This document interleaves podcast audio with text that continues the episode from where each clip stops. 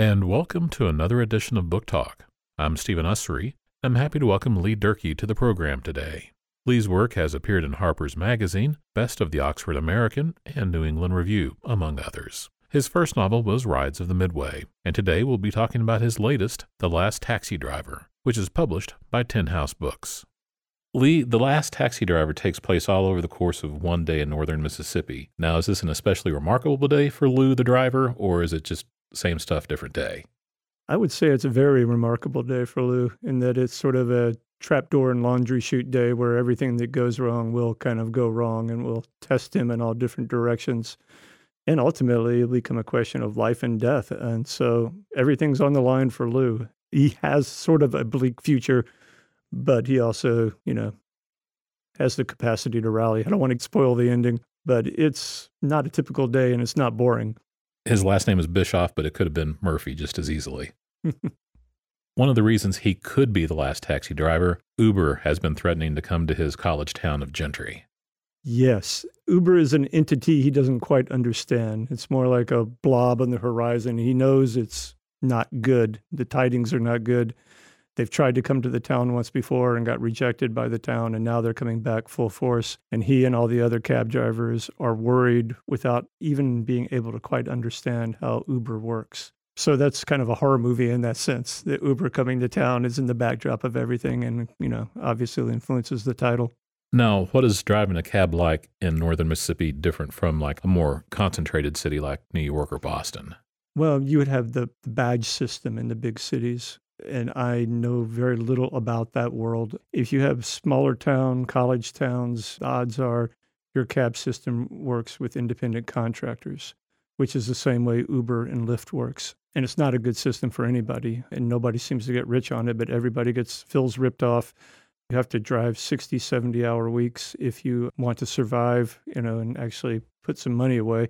Driving that much, you at least don't have the opportunity to spend money. So that works out better. I was a day shift driver, and that's opposite world from night shift. And I think people have a good conception of what happens on night shift, at least via movies where you see, you know, the steam coming out of the gutter and the rain splashing over the windshield wipers and there's always a line of prostitutes and that's you know that's the cinematic portrayal of night driving but day driving you take people to work and you tend to pick them up in places where customers don't have credit cards they don't have bank accounts so you go down dirt roads you go to projects you go to trailer parks and if you're late those people are late for work and they can get fired. So there's stress to the whole thing and you have regulars so you're dealing with the same people every day and they become your friends. So it's a very different world than the night shift. What path led lou to driving a taxi in gentry mississippi? Um, lou was a bartender who uh, gave into back spasms experimented a little bit with teaching and that was a bit of catastrophe. He was fired uh, for getting in a bar altercation. After that, he kind of resorted to taxi driving as a, the final net between him and the ground, I think and he enjoys it. And, and I think Lou really likes the feeling of community he gets being a day shift driver because you are contributing. You know, you're helping old people do everything. You know, you're helping them shop, you're helping them put away their groceries. I've helped them pee. I've helped them take out their garbage. I've, you know, I've chased after their pets. There's nothing I haven't done to help old people. And they were a big part of my clientele. So that permeates the novel as well. Lou's experience and mine sometime overlap but he's had to start dabbling in Buddhism to help with yeah. his reaction to at least other drivers and some of the, his clients.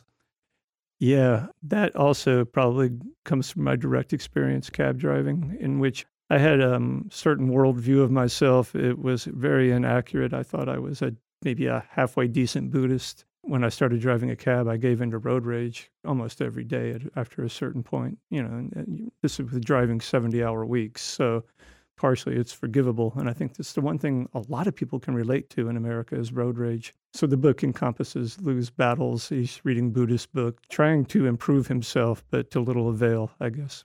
Which roads in Lafayette County were the worst to drive on that incited the most rage? You might have me stumped a little bit there. It's just a matter of, you know, when the traffic is bad. Jackson Avenue was always a nightmare. You would always try to do everything you could to avoid that because anywhere you have a long line of, of traffic lights, I was screaming on my way here on Poplar. I still have not conquered that problem because it's just that long string of red lights.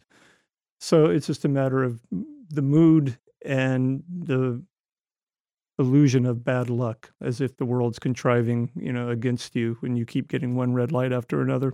Hard not to take it personal. For Lou, yes. For me, occasionally, yes. He has quite a collection of air fresheners in the car. Can you give us a tour of the air fresheners? He's got three of them, and they're kind of conversation starters. One of them is a, a Shakespeare Shakespearmint air freshener. There's a Bigfoot one, which I believe is pine scented, and then there's the UFO one, which is a flying saucer, but it was kind of a ripoff, and it was supposed to be spearmint, I think, but it didn't have any smell to it it kind of encapsulates Lou's character to some degree too. I think you see a reflection of him, and people tend to pick out one air freshener over the others to ask them of, and it's a little bit telling of character. But it's just a conversation starter for him too. I think more than uh, although the the odors are a problem, and you know, but you have the Febreze for that and the Ozium, thank God.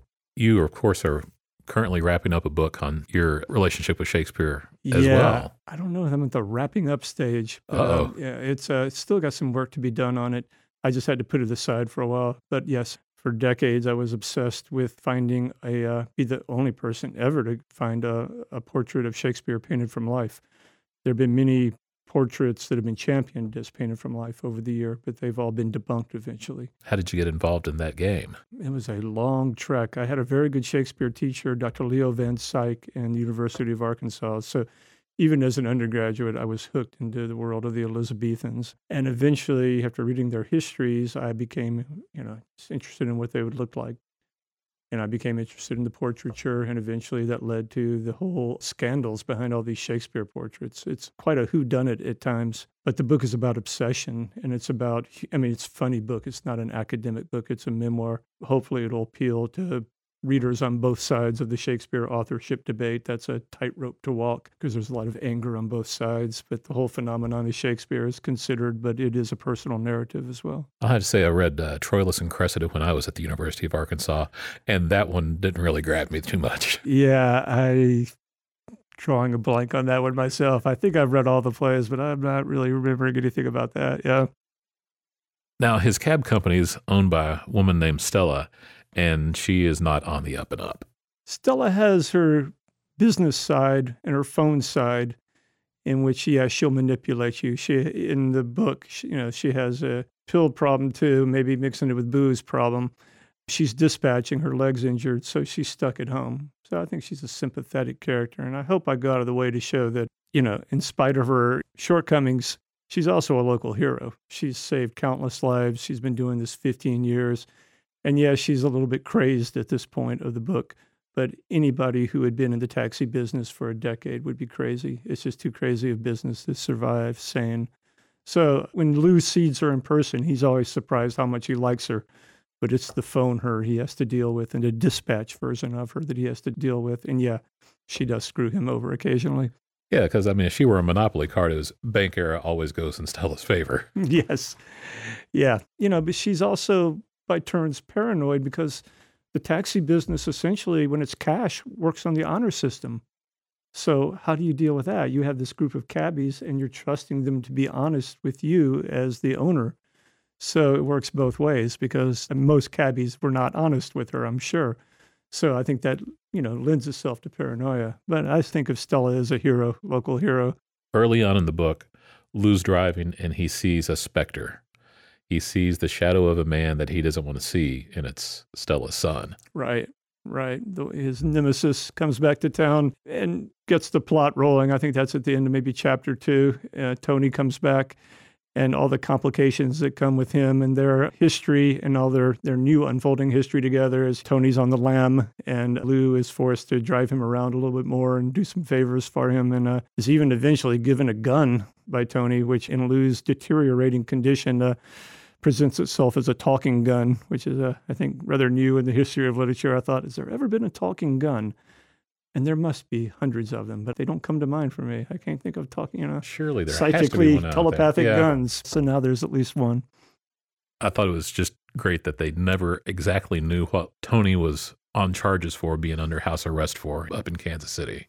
Yeah, there was a drug deal gone wrong. Lou always feels like he's not in the loop. He's not necessarily one of the guys with the other cabbies.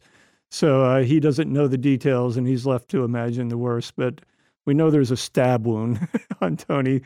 Uh, and so, you know, you can assume that he might have fought back. Hopefully, nobody was murdered. Another nice touch I liked that the uh, local motel, the pretty much the no-tell motel of the area, is uh, spelled R E B E L, but it's pronounced Rebel. Hey, I'm glad you picked up on that. Yes. Yeah, because you get the rhyme, the Rebel Motel.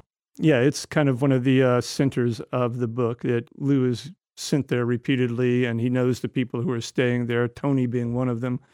Uh, another center would be the hospital, as the hospital comes up again and again, because Lou's job is to uh, pick up people who have been released from the hospital for, because they can't pay and take them back to wherever it is they abide. So he's constantly going to the hospital and the Rebel Motel, and they form like uh, the nexus of the plot of the novel. And there's also the good rehab and the bad rehab. Oh, you're right. The good rehab and the bad rehab. A good rehab is a wonderful thing, and a, and a bad rehab is a scam. But almost all rehabs now, when you check in, they will take all your stuff and they'll make you sign an agreement that if you decide to leave early, you don't get your stuff back. They'll mail it to you, et cetera, et cetera. You won't even get your phone back in some instances. And so, if you have a bad rehab place, people are actually having to escape from it and throwing their stuff out the windows and trying to get a cab and waiting, waiting for hours to get one in the book. So, there are these bad rehabs all over America that are making a lot of money. So, I wanted to get that in the book having these hellaciously long days 15 20 hour days driving even going home is no comfort because his girlfriend miko's back at home and they're kind of on the outs. Yeah. I wanted to write about an end of a relationship.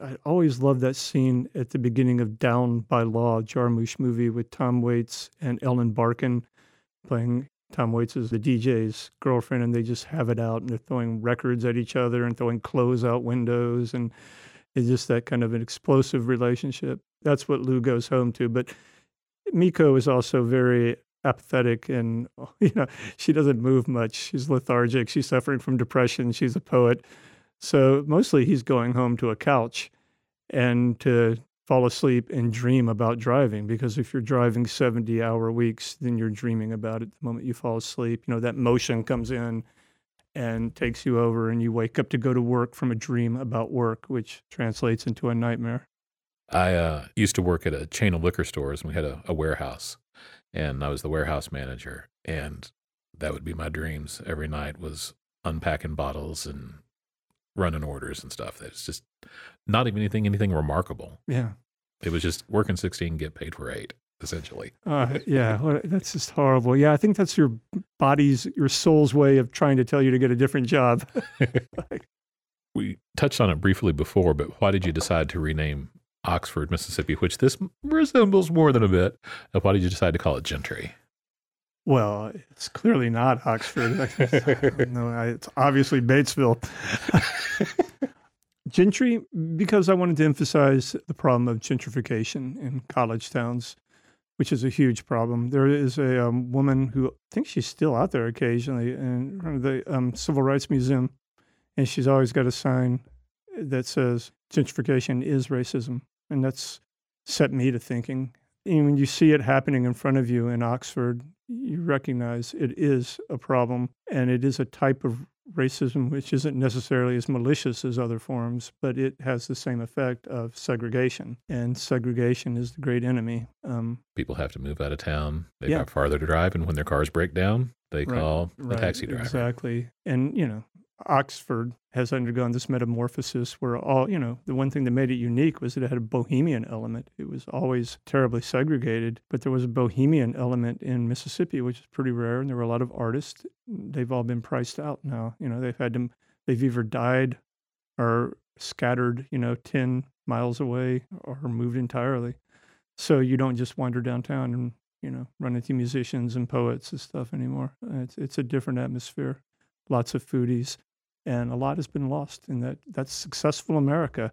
This is what a town wants to do, but soullessness is a problem. And if that's what you achieve, then maybe it should be fought. Maybe gentrification is something that should be discussed at town meetings that should have a presence in the city, but there's no discussion about how to curb it in Oxford or in Gentry. You um, dedicated the book to Ron Shapiro. Yeah. Do you have a, a favorite Ronzo story you could share with us? Favorite Ron story. Ron and I, we were both drivers, and Ron would give me all his extra passengers because, you know, Ron had a pretty good business over the decades. And so we, we worked together forever. So he was a fellow driver. So that's part of the reason I dedicated the book to him. He was a close friend and he was so important to Oxford. He seemed to represent something fundamental to Oxford that was different than anywhere else. I think his influence with the movie theater is underrated, if anything. The Hoka really nurtured that bohemian element I was talking about. But, you know, Ron was not, when I knew him, Ron was the most laid back. He was a fellow Buddhist. That was nice. And that he wasn't a wild man or anything like that. You know, it's telling stories about Ron is like telling stories about somebody just being laid back, nice, and cool. The whole town misses him more than I've ever seen a town miss anybody, and it really hasn't set in. But his memory is going to be with us always, and hopefully, we're going to rally and have some sort of music fest named after him sometime soon. I think that's inevitable and the right thing to do. So I hope we go in that direction. And Book Talk listeners may not know it, but Ron ferried many authors around, and there are dozens of book talk episodes where Ron is sitting in the background just listening as I'm talking to somebody else. He was yeah, he was a wonderful yeah. guy. Yeah. Even to this day, when I find myself giving into anger while driving or elsewhere, I kind of just ask myself, what would Ronzo do? And try to just imagine him for a moment and mimic his reaction. There's a Buddhist belief that's discussed in the book that holds that one of the best ways to become the Buddha is to pretend you're the Buddha if you pretend it enough, then that's going to have a huge influence on you. So it's actually a method of aspiring to be better that's said to be effective. I'm sure it is for other people. Fake it until uh, you make it. So it just says Ron is my car Buddha now. I just imagine what Ron would do. What would Ron Shapiro do? Lou in the book seems so cynical. If he were on the West Coast, he would see all the, the fake Buddhists and be driven away from it. But in North Mississippi, where he's seeing a bunch of rich college kids. Yeah, there are no Buddhists. I mean, it was me, Ron, and Oxford. But, you know, Batesville, which where obviously the book is set, uh, has a Buddhist uh, monastery run by oh, Thich Nhat Hanh, who's very well respected in the Buddhist world in the uh, what they used to call small wheel Buddhism, which adheres more to the Buddha's original teachings. And so I like the fact that there's a monastery in Batesville. That seems strange to me. Hospital runs are another big bit of income, so it's a lot cheaper to employ Lou than it is to go by ambulance. Yeah. I mean, there are just a group of people who will not call ambulances. They, yeah, it would ruin them. So many people without insurance, or even people with insurance, won't call ambulances. So taxis pick up people and take them to the hospital all the time in various stages of disrepair. You know, they're bleeding, they're you know, whatever. Sometimes you don't know what's wrong with them. Sometimes you absolutely know what's wrong with them.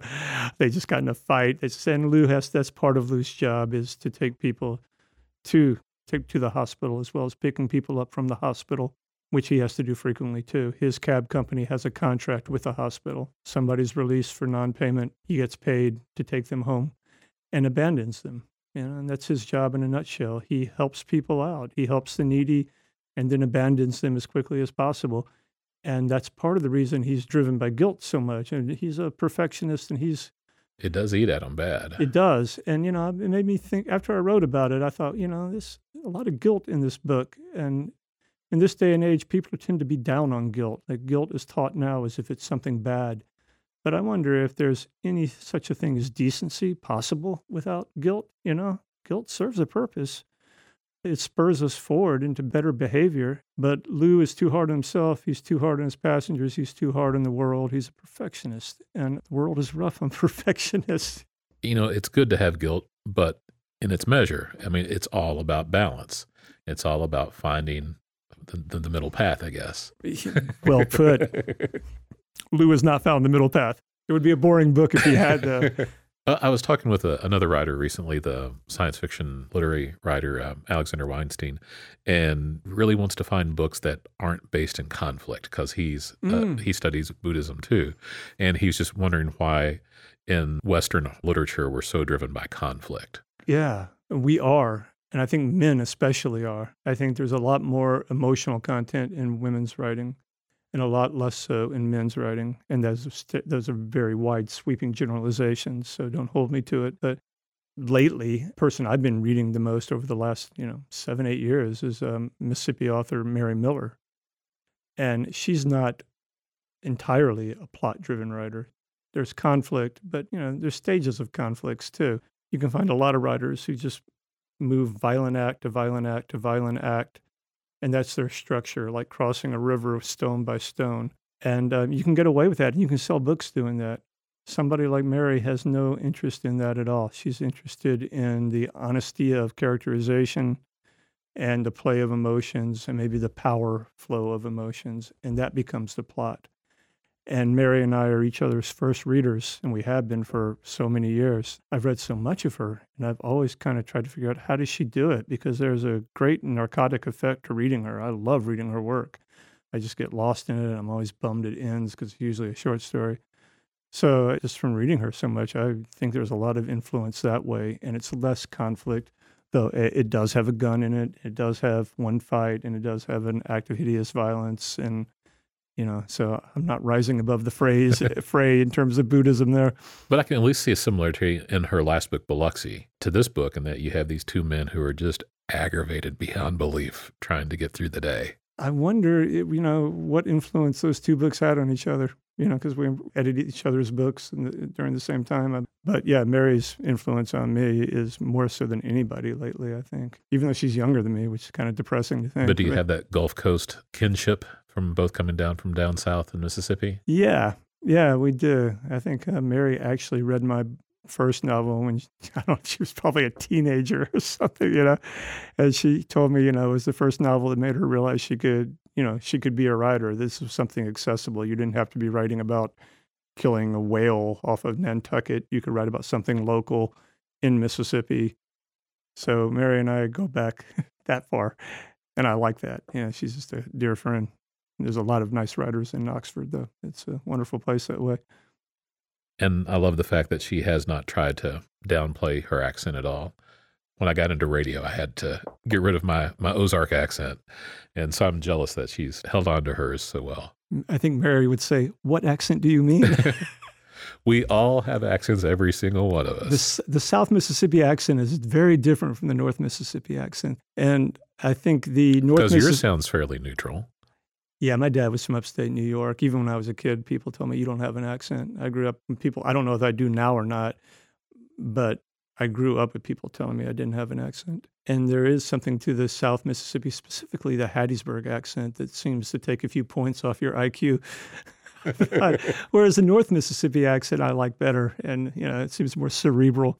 At one point, I know there's a difference between you and Lou because he's railing at a reading series at the local bookstore called Noir at the Bar. Mm-hmm. And he's talking about all these MFA writers there. And I know you've at least appeared on the bill of Absolutely, one Noir on the Bars. Yeah. Noir at yeah. the Bars. Lou wasn't invited, so he has a little, another road rage thing over that.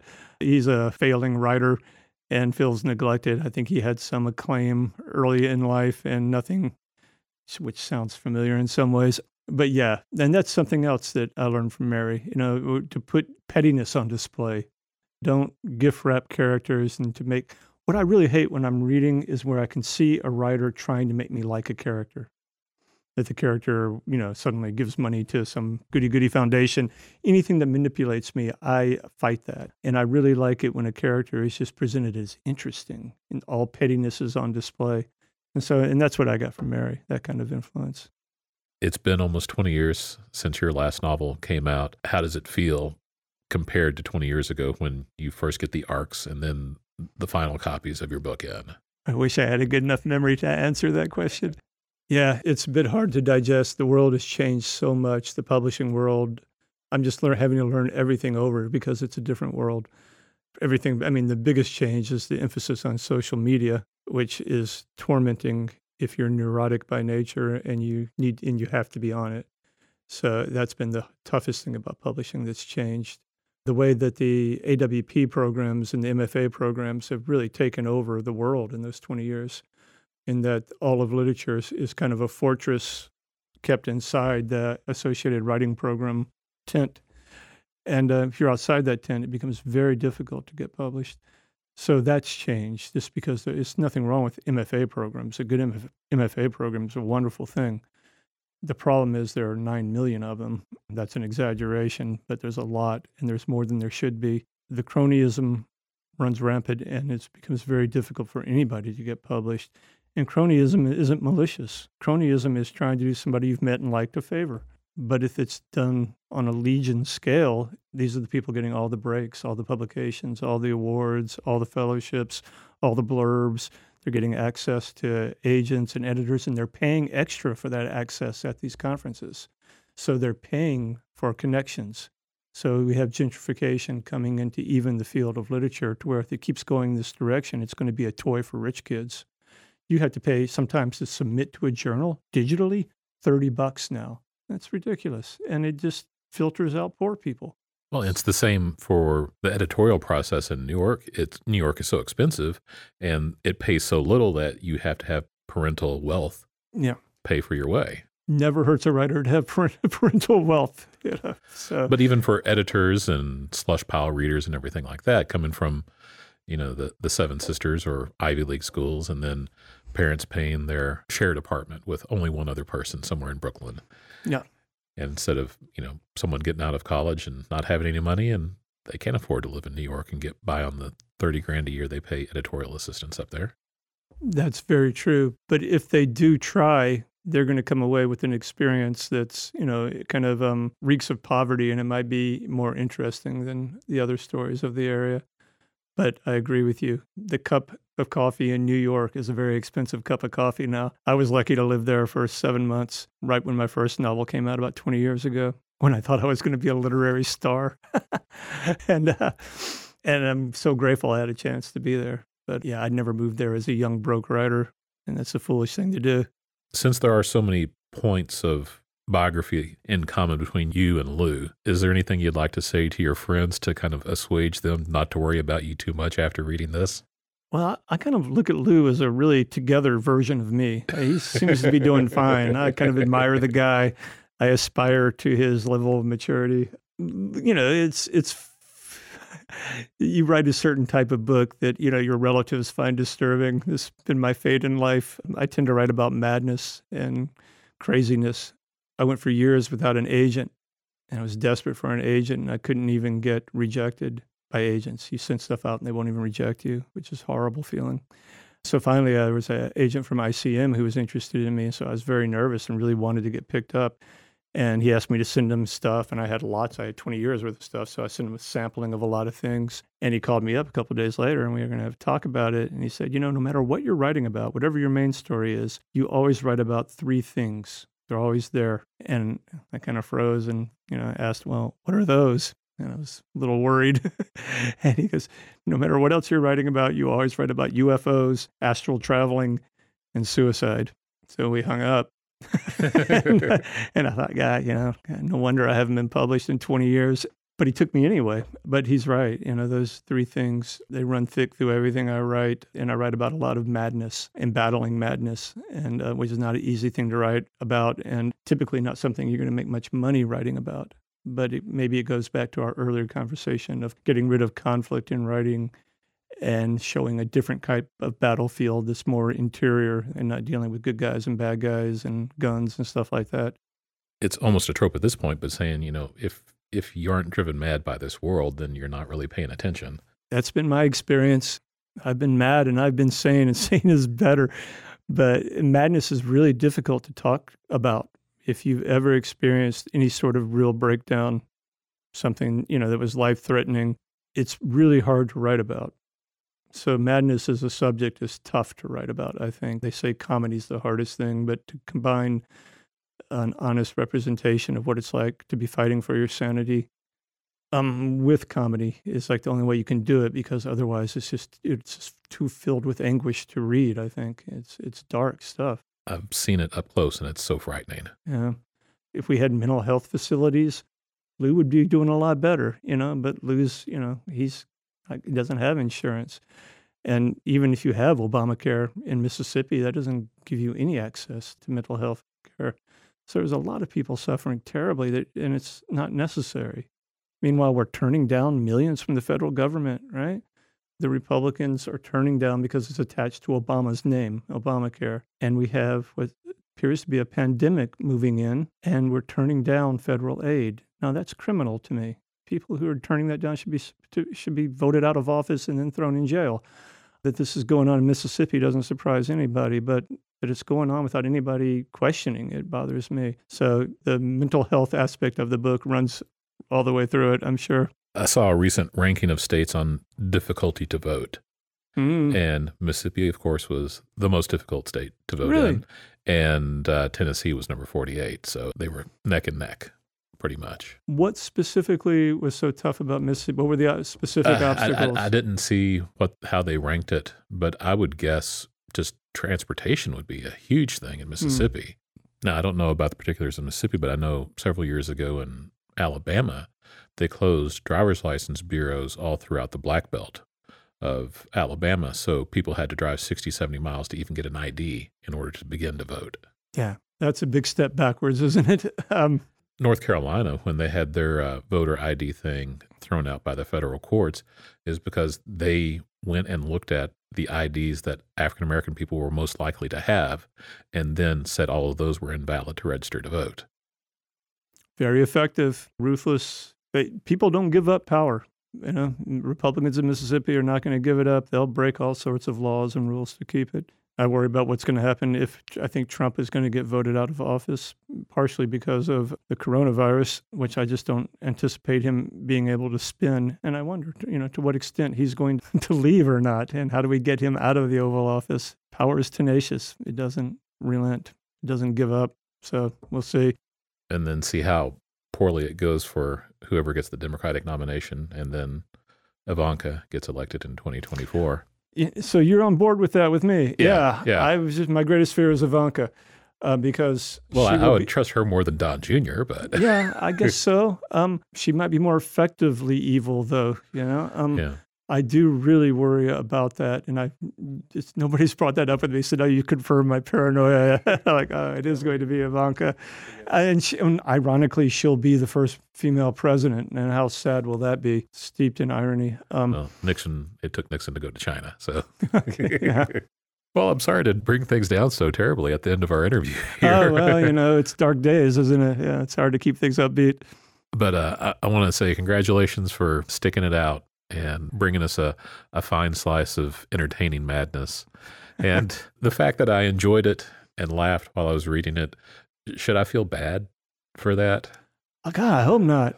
I mean, no, no, no. You have to laugh. Otherwise, you have a heart attack and die, right? I hope there's no reason to feel guilty for laughter. I don't think it's mean spirited humor, but it is dark because the, eh, I was raised in restaurants raised by restaurants, really. And the humor in restaurants is so dark because it's unfiltered, because you have to smile and continue smiling and then walk back into the kitchen and just let loose. And so there is that really vein of dark humor that I'm fond of.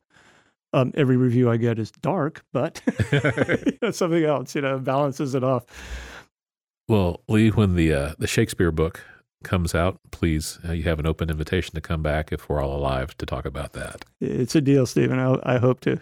And thank you for having me. Lee Durkee is the author of the novel The Last Taxi Driver, which is published by Tin House Books. I'm Stephen Usery, and this is Book Talk. Thank you for joining us today. Book Talk is recorded in the studios of WYPL in Memphis, Tennessee. If you have any questions or comments, you can email us at WYPLFM at gmail.com or write to us at Book Talk, care of WYPL, 3030 Poplar Avenue, Memphis, Tennessee, 38111, or call us at 901 415 2752. This recording of Book Talk is licensed under the Creative Commons Attribution, Non Commercial, No Derivative Works 3.0 license for the United States. You are free to share, copy, distribute, or display and perform this work. But there are restrictions. Nothing in this license impairs or restricts WYPL's moral rights. Thank you for listening to Book Talk.